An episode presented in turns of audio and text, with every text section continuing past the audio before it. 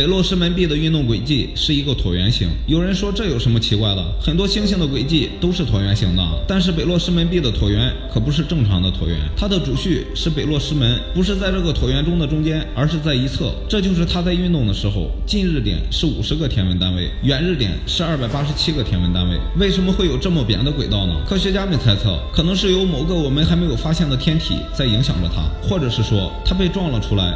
是变成了这个样子。之前我们讲过很多的系外行星都是通过凌日法来观测到的，但是这个可不是，它是哈勃望远镜直接观测到的，也是从海王星被预测和发现之后首个有影像的行星。但是有没有发现一个很奇怪的问题？北落石门壁为什么会那么亮，以至于能够被直接观测到？一般能够被直接观测到的系外天体都是恒星那么大的才对。北落石门壁有那么大的质量，能够发光发热吗？除了这个奇怪的点之外，科学家们还发现这颗行星正在向肥皂泡。泡一样逐渐消失。难道这颗行星隐藏了什么秘密？因为被我们发现了，所以高等文明不得不摧毁它吗？